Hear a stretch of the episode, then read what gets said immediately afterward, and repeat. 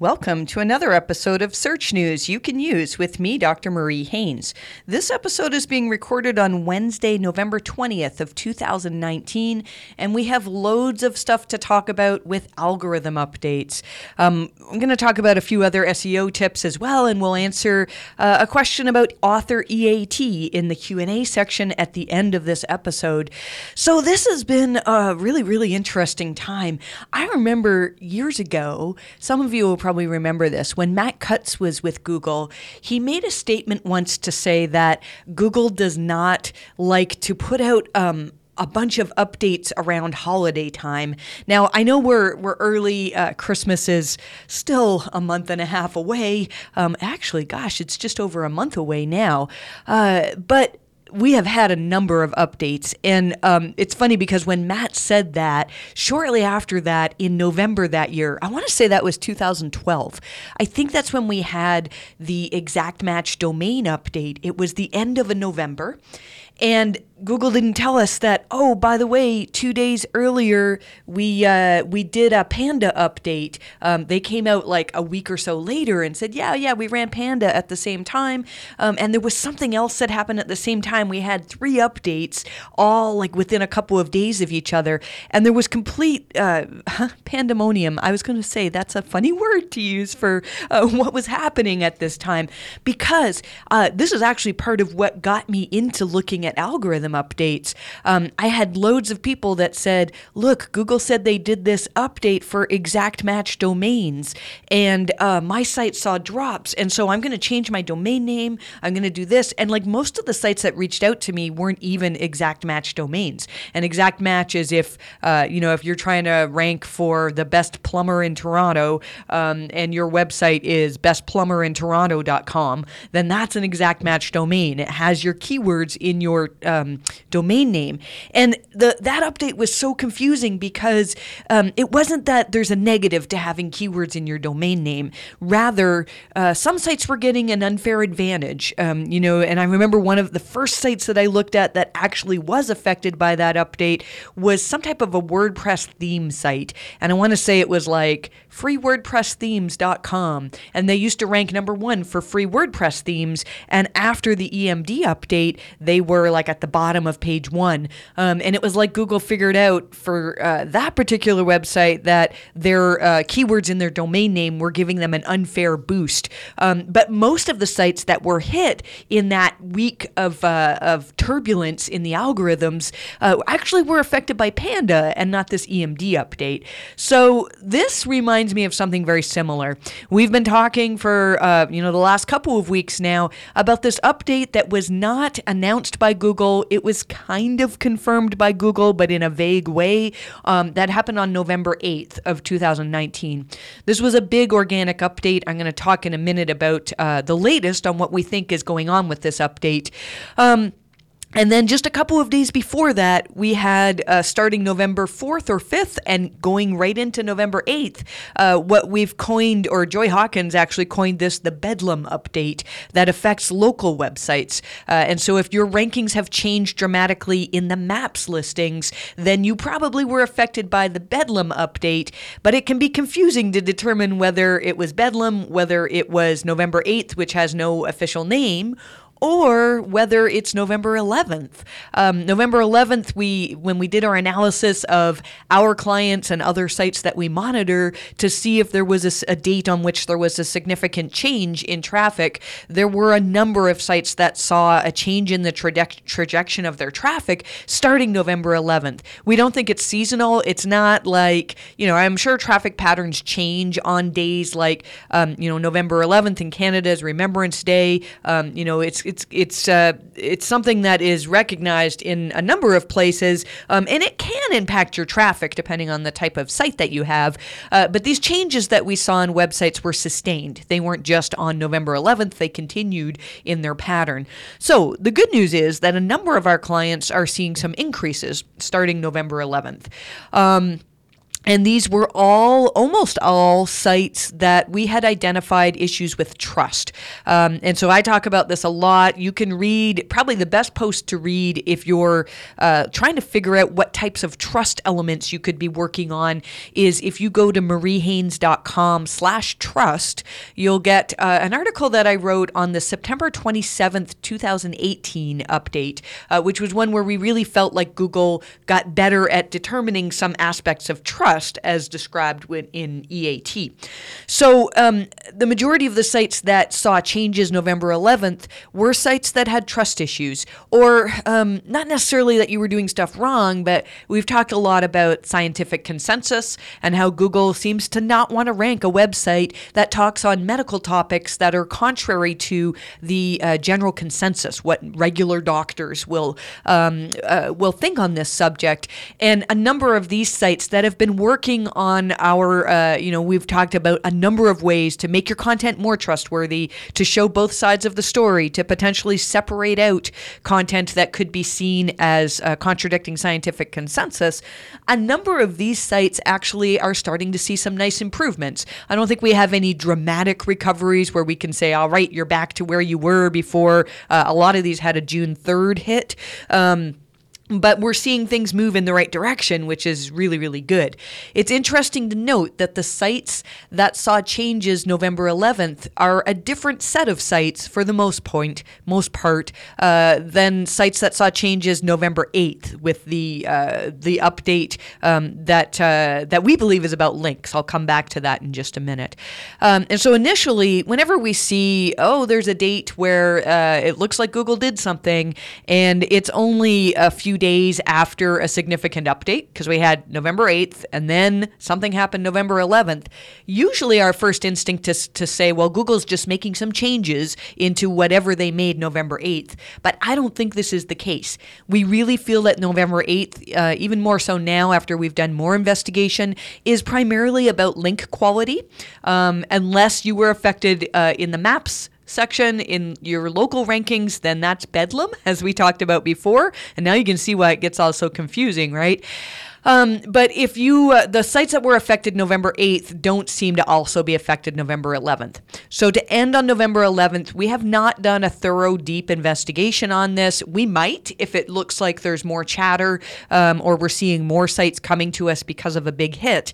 Uh, but if you were affected November 11th um, or thereabouts, I, I, really would urge you to look at the Quality Raters guidelines. And um, we've written so much stuff on our website uh, about how we use the Quality Raters guidelines to determine what is it that Google looks for in terms of trust in your website and how can you potentially improve that.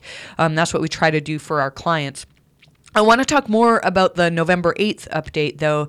Um, and so, just a recap for those of you who maybe have not heard my uh, last couple of podcast episodes, um, this update seems much different than other ones that we've looked at over the last couple of years the last couple of years, every time Google does a significant update, we can find stuff that's in the quality raters guidelines uh, that really, really helps us to understand what's going on with sites that were hit. For example, um, I just talked about June 3rd. When sites were coming to us after the June 3rd algorithm update, uh, it was really obvious to us that the vast majority of these sites that were affected, not everyone, but the vast majority, were in the alternative medical space.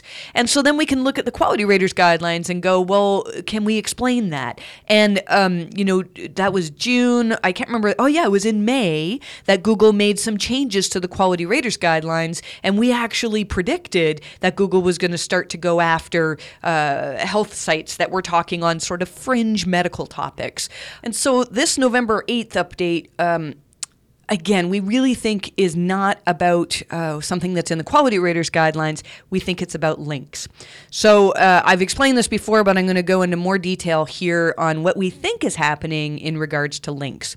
So I actually um, put a, a, tweet out uh, just last week and said, hey, if you were affected by the November 8th update, could you please fill out this form? And what we asked for was a site's URL and um, whether they had been involved in link building. And it was interesting interesting to see a number of people. The reason why I actually put this form up is because we had a number of people who said, no, no, this can't be about links because my site dropped and I've never done any link building. Um, and some of these people, the first couple of sites I looked at who said, yeah, I've never done any link building, I looked at their link profile and, um, you know, either they're in complete denial or they don't understand what link building is. Um, this site had all sorts of links from articles where it was very clear that they had written the article themselves. The links weren't uh, true votes for the, for a website. They were basically there for SEO purposes, and those are unnatural links. Um, and so, you know, my initial thought was, well, all you people who say you're not building links and you saw drops, you're either lying or some, you know, something's going on here. Um, and then I started to get some tweets from uh, some people who I've known for several years, uh, and maybe through Twitter or had met at conferences. And uh, some of these people had said, honestly, I have not done any link building uh, at all. And I believe these people.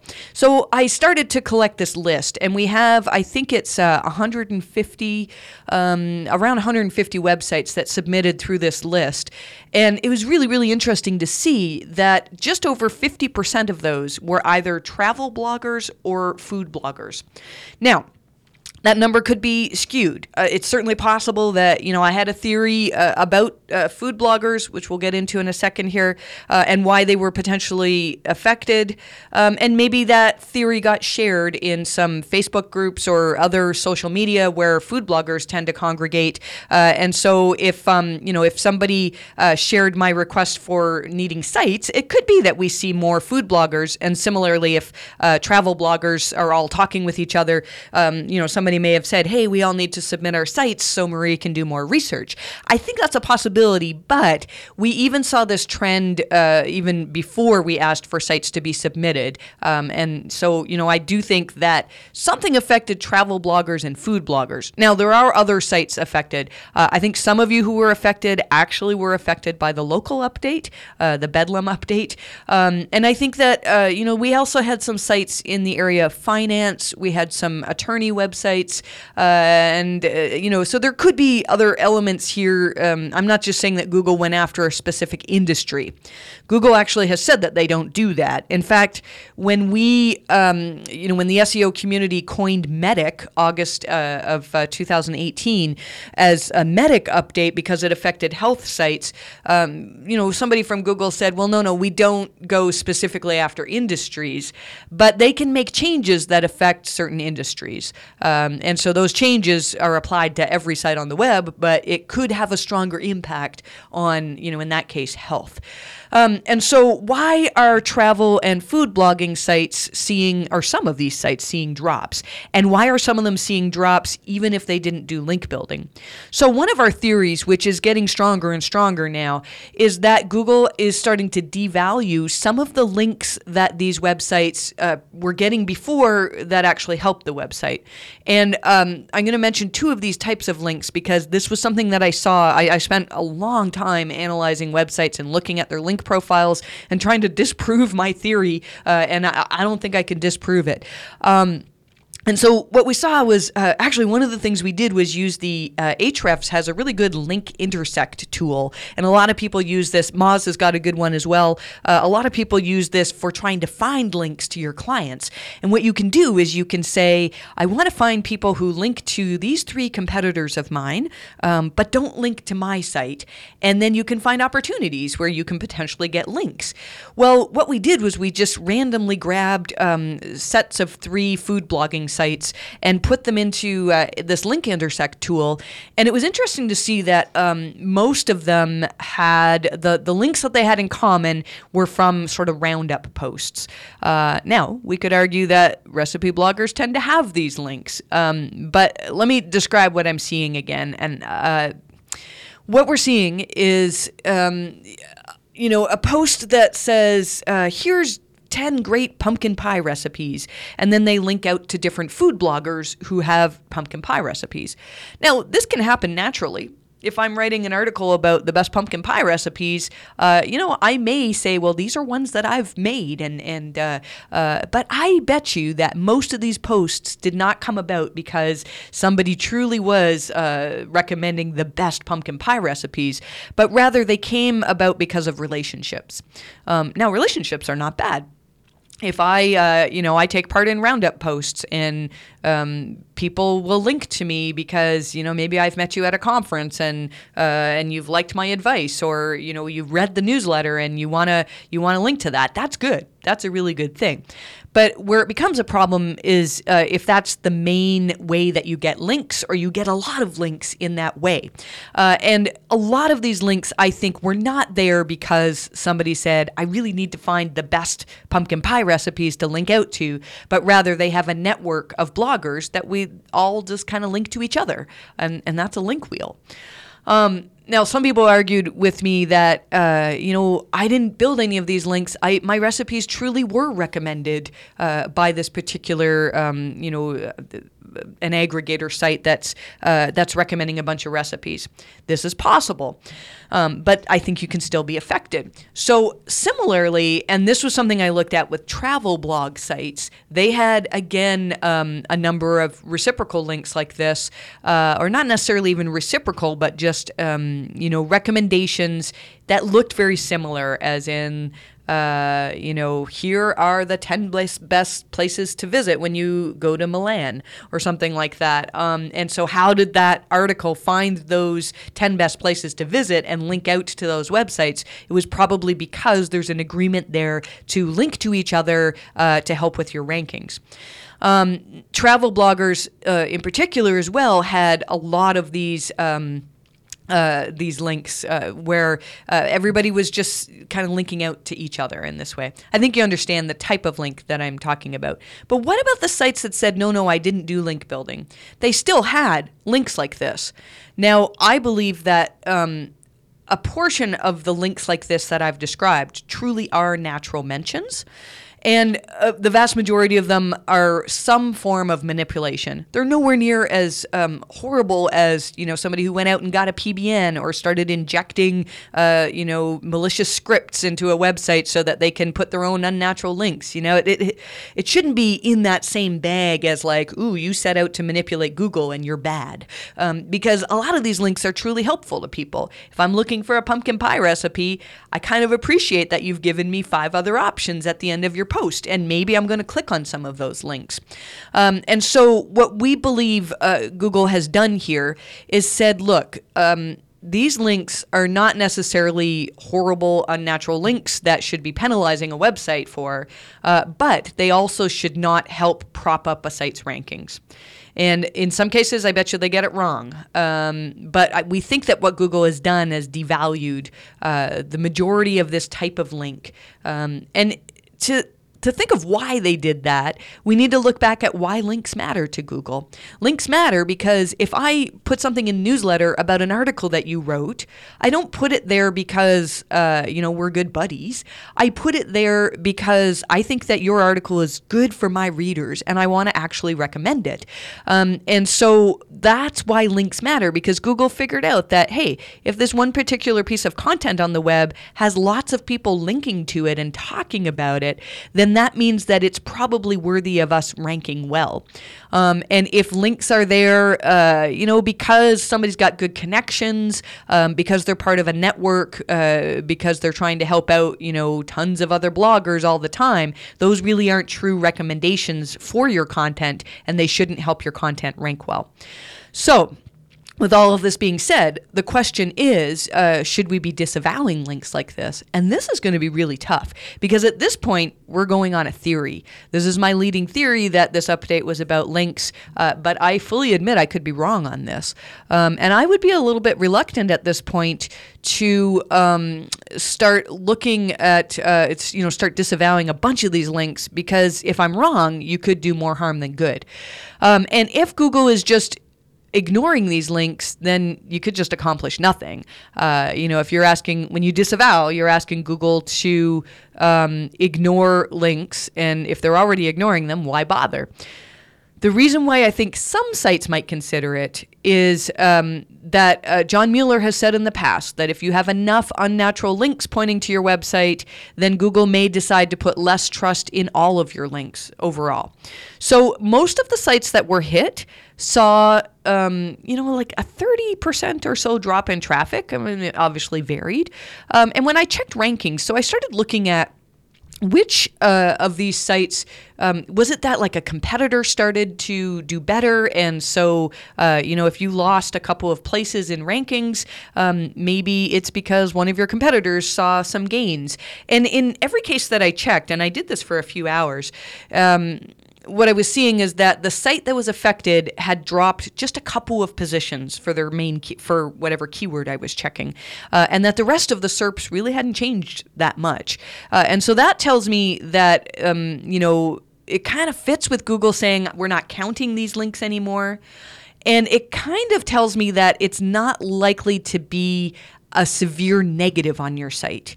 Um, because in the sites that we've seen where uh, Google has come in and uh, algorithmically determined that your links are untrustworthy and this site should not rank anymore, because we've we've seen lots of cases where we think that's the case. Uh, it's dramatic. It's really dramatic, and nothing can rank. It's like you can barely get anything on the first page uh, unless you know there's almost no competition for this term. So this makes me think that in most cases Google is just ignoring links that are pointing uh, this type of link that they've determined should not count towards PageRank.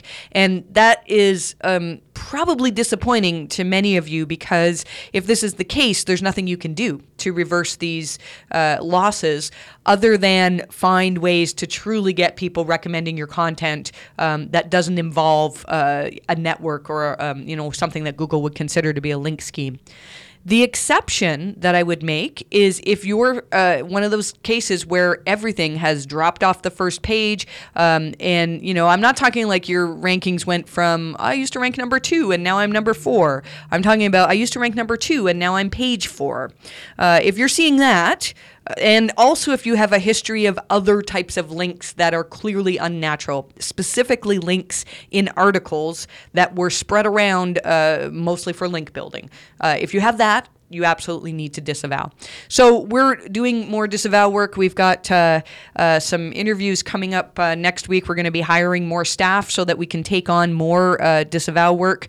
Um, and so as we get more insight into what's happening here, we'll keep you updated as much as we can. It's definitely been a very, very interesting time in terms of uh, algorithm updates. Um, let's move on here because there's uh, uh, a lot more that we could talk about. Um, something interesting here uh, a few people have noticed that Google is testing removing your organic listing if you also own the featured snippet. So I haven't actually seen this personally, but I think some of my staff may have. Um, and it kind of makes sense, right? Like I've done searches where I click on the featured snippet and then, like, a couple sites later, as I'm going down the organic results, I'm like, oh, I've already been to this site because I clicked on the featured snippet. So, um, you know, this could impact some sites' traffic. Probably if Google is doing this, it's because they realize that, oh, when a site's in the featured snippet, you know, people aren't likely to click on the organic result, or if they are, they're going to click back. So uh, we'll see if this sticks, if it's uh, just a test or something that Google continues to do. Um, interesting tip that was tweeted out by Lily Ray. I believe this is from a talk where Martin Splitt from Google uh, was talking about um, JavaScript and rendering. Turns out that rendering can count against your crawl budget. Now, crawl budget is something that's a hot topic that, um, you know, in most cases, you don't need to worry about crawl budget unless you're a really, really large website. Um, but if you are a large website and your site is very heavily reliant on JavaScript, uh, then this could impact the ability for Google to actually uh, crawl your content. And if you're having trouble getting content indexed quickly, it could be that Google is getting caught up in uh, trying to figure out your JavaScript and um, you know improving the load time for your pages, improving the amount of time that uh, it takes for Google to actually figure out what your JavaScript is. Uh, could potentially make a, a positive um, impact on your uh, your ability to rank. Um, similarly, Martin Splitt uh, mentioned uh, an interesting point on structured data. Um, he said that uh, each and every bit of structured content helps Google, and that even if they're not actively using the rich results today, it doesn't mean that they will not use it or that they won't be using it sometime soon. Um, so, we are getting more and more uh, keen on marking up everything that we can on a page. Um, and, you know, sometimes it can seem kind of useless to do that, uh, but we believe that Google uses structured data to understand your entities better. And so the more you can do to clearly tell search engines what your business is about and why uh, people should be trusting you, the better. Um, uh, let's see. We've got some tips in newsletter. The really good one here about uh, from Google Webmasters. Some tips on determining why you have mixed content errors. Mixed content happens if you have a page that is HTTPS, but it draws upon resources from an HTTP page. So um, let's say you had an old old page on your website that was linking uh, that embedded a YouTube video, um, and or maybe linking to a YouTube video. Um, yeah, the embed is probably better. And, uh, you know, years ago, YouTube was HTTP. So if you had um, an HTTP embed on your HTTPS page, you're going to get a mixed content warning and users will not necessarily see the green padlock. Um, and so you can go to newsletter to read uh, the, the full set of tweets that Google Webmasters tweeted here. Uh, some interesting uh, stuff on how you can use Chrome's developer tools to um, actually find find this mixed content. The the fix in the case I was giving you, like if you had linked to a an HTTP version of YouTube, you can just change that to HTTPS and instantly the mixed content warnings will go away. It's not always that easy to fix, but in some cases uh, it can be.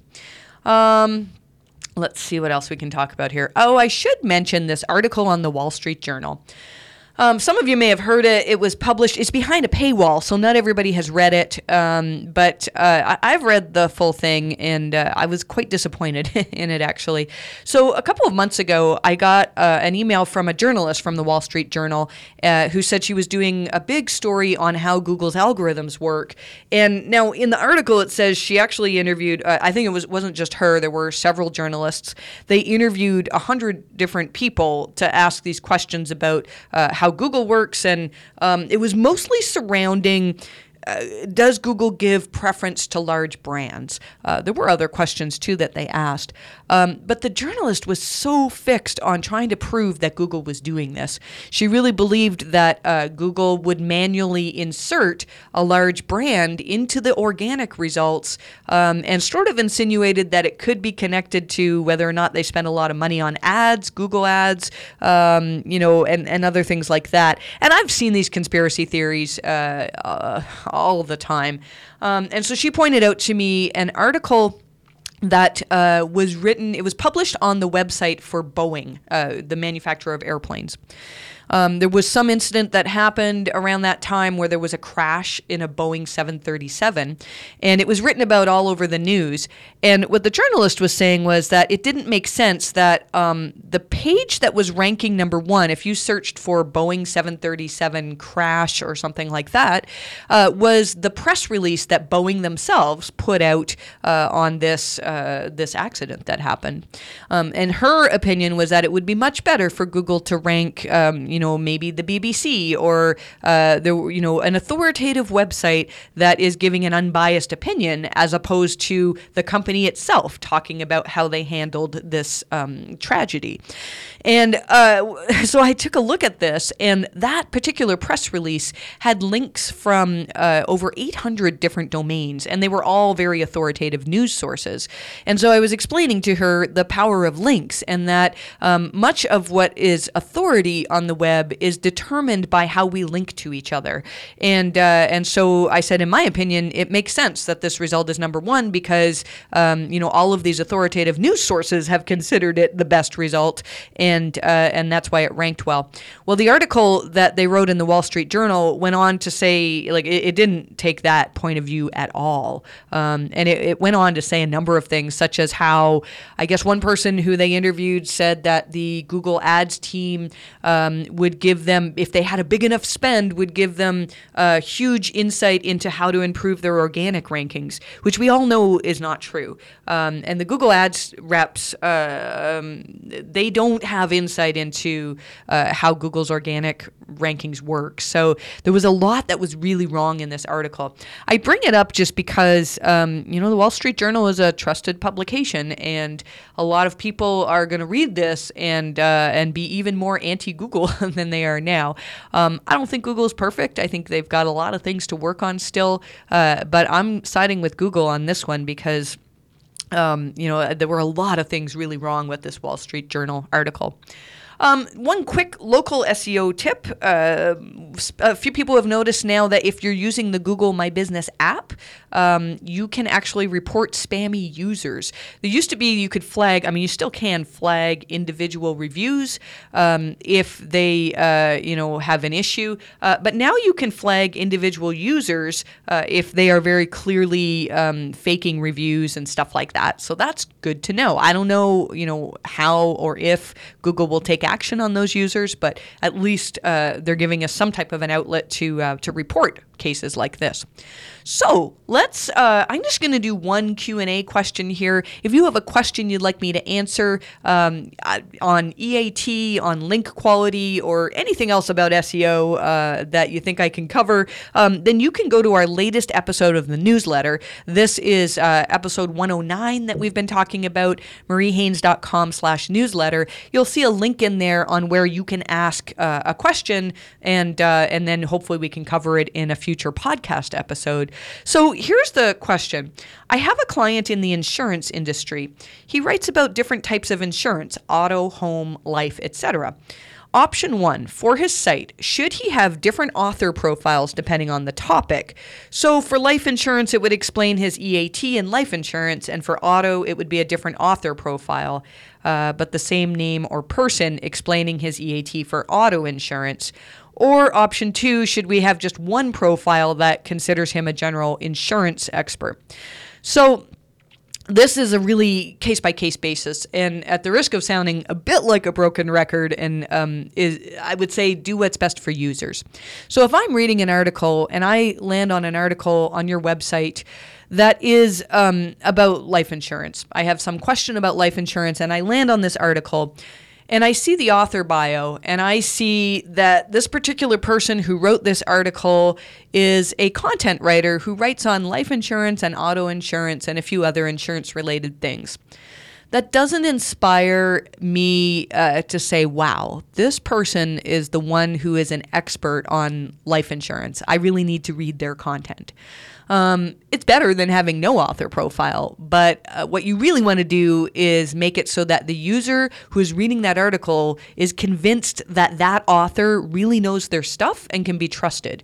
Um, and so in that particular case, let's say I did have, I, I think it's quite possible for people to be an expert in both life insurance and auto insurance. Um, and so, uh, you know, you could put that in their author. If you can't make different profiles or different author boxes, bios, sorry, uh, for every particular post then I would write it in a way that says, you know, this particular person has been in the insurance agent er, industry for 10 years and has um, is known as an expert in life insurance and auto insurance, and then goes on to uh, describe why, um, you know, they've been quoted in Forbes, they've been you know, just mention all of these authoritative things, uh, and then that links to their author bio page. I really, I think in most cases, would just have one author page for that author and explain why they're an expert uh, in each of these areas. Now, where it could be different is you can conceivably have an author who's an expert in multiple areas. So I use myself as an example. Um, for many years, I was a veterinarian and uh, I have a lot of expertise in that area. And for a while, I was kind of like dabbling in SEO and also writing SEO or veterinary content online. So uh, but I didn't do those both on the same website. If for whatever reason, okay, so let's say I had a website where I was um, selling SEO services to veterinarians. and maybe some of my articles on the website, you know, required me to have veterinary expertise, and some of the articles on my website required me to have SEO expertise. Uh, you know, I could potentially have two different author profiles, but even then, I think just one is fine. So it really depends on the case. Um, I could think of some circumstances where you might want separate author profiles, but in most of those cases, I'm kind of questioning whether that content really should all be on the same domain. Uh, so you know, you might want to look at that as well. Um, important to know here, uh, I'm really. Uh, thinking a lot about this whole author EAT thing. And there was something that somebody from Google said recently, I think it was Danny Sullivan, where, you know, he was sort of implying that Google doesn't look at author bios in the way that maybe we speculated in the past. Um, I still think author bios are important to have, they're important for our users, um, but I think it's less likely now that Google will say, oh, this uh, post says it was written by this author, and uh, this post on their about on their author page says that this author is an expert in these things, and so therefore we will trust the post. Rather, that information just helps Google to connect the dots, um, and compare that against the external information they have. So, you know, you can't make up author bios and expect that Google's going to treat your authors as experts. Um, it has to be backed up by uh, other people recommending you as an expert. Um, the other thing I think Google, and uh, Danny, I don't have the words in front of me, but he sort of alluded to this, was that it sounded like he was saying Google can understand whether content is written by an expert. So, for example, take that veterinary article. If I wrote an article on a particular uh, you know disease that dogs or cats could get, um, or you wrote an article on a particular disease that dogs and cats could get, you could do good research and you could probably write a very good article, and you may even be a better writer than I am. But there are words that I will use uh, that sort of indicate that it's more professional content. Um, and we've seen all sorts of tools that you know there are reading scores there that can tell us, oh, the content level of your uh, article is expert.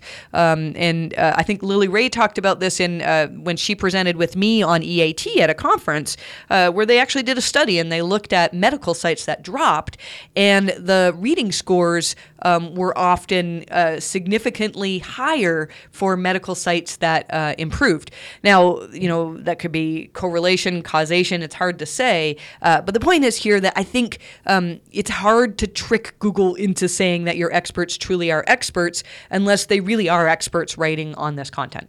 So, I think I'm going to leave it at that for now. Uh, a lot of stuff that we covered, and uh, this algo turbulence is uh, making our lives quite interesting. I thoroughly enjoy trying to figure out what Google did with an update, and so um, um, so this is fun time for us, but it uh, uh, it sure adds a lot to our work days to uh, to get this done. You may have noticed, or maybe you haven't, that I'm not doing as many interviews and podcasts other than my own for a little while, and so some of you are reaching out to ask me to do some interviews, and I'm actually really working hard on um, getting some stuff at MHC more organized. Like I said, we're hiring some more people. We've got some cool stuff coming up in the future with a new website and major changes to newsletter as well. Um, you know, we had no idea it was going to grow to the size that it is now. So we're going to be working on making those things better for you.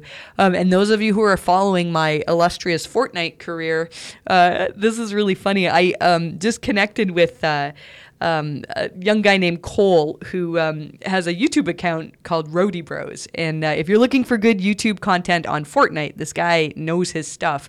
And, uh, anyways, we started talking about marketing ideas and how there's very little Fortnite content out there for people at my skill level where I'm not a beginner, but I'm not really good. Um, and so, and there's tons of people looking for this content. So he's potentially going to be reviewing my gameplay and making YouTube content out of it uh, and that'll make him tons of money, and it'll make me a better Fortnite player. So life is good right now, right? um, and uh, I know it's silly that I play so much Fortnite. It really, I feel it helps. It's the only time that my brain is not trying to figure out what Google's doing or what my business is doing, and I can just, uh, it takes all of my brain power to try to get uh, good at the game. So I love it so much. Any of you are Fortnite players, reach out to me, and maybe we can uh, we can team up at some point. So I'm going to leave it at that. Um, thank you for listening. And if you have any questions that you want to reach out uh, potentially to hire our team or ask more about our services, it is help at mariehaynes.com. Thanks so much, and I wish you the best of luck with your rankings.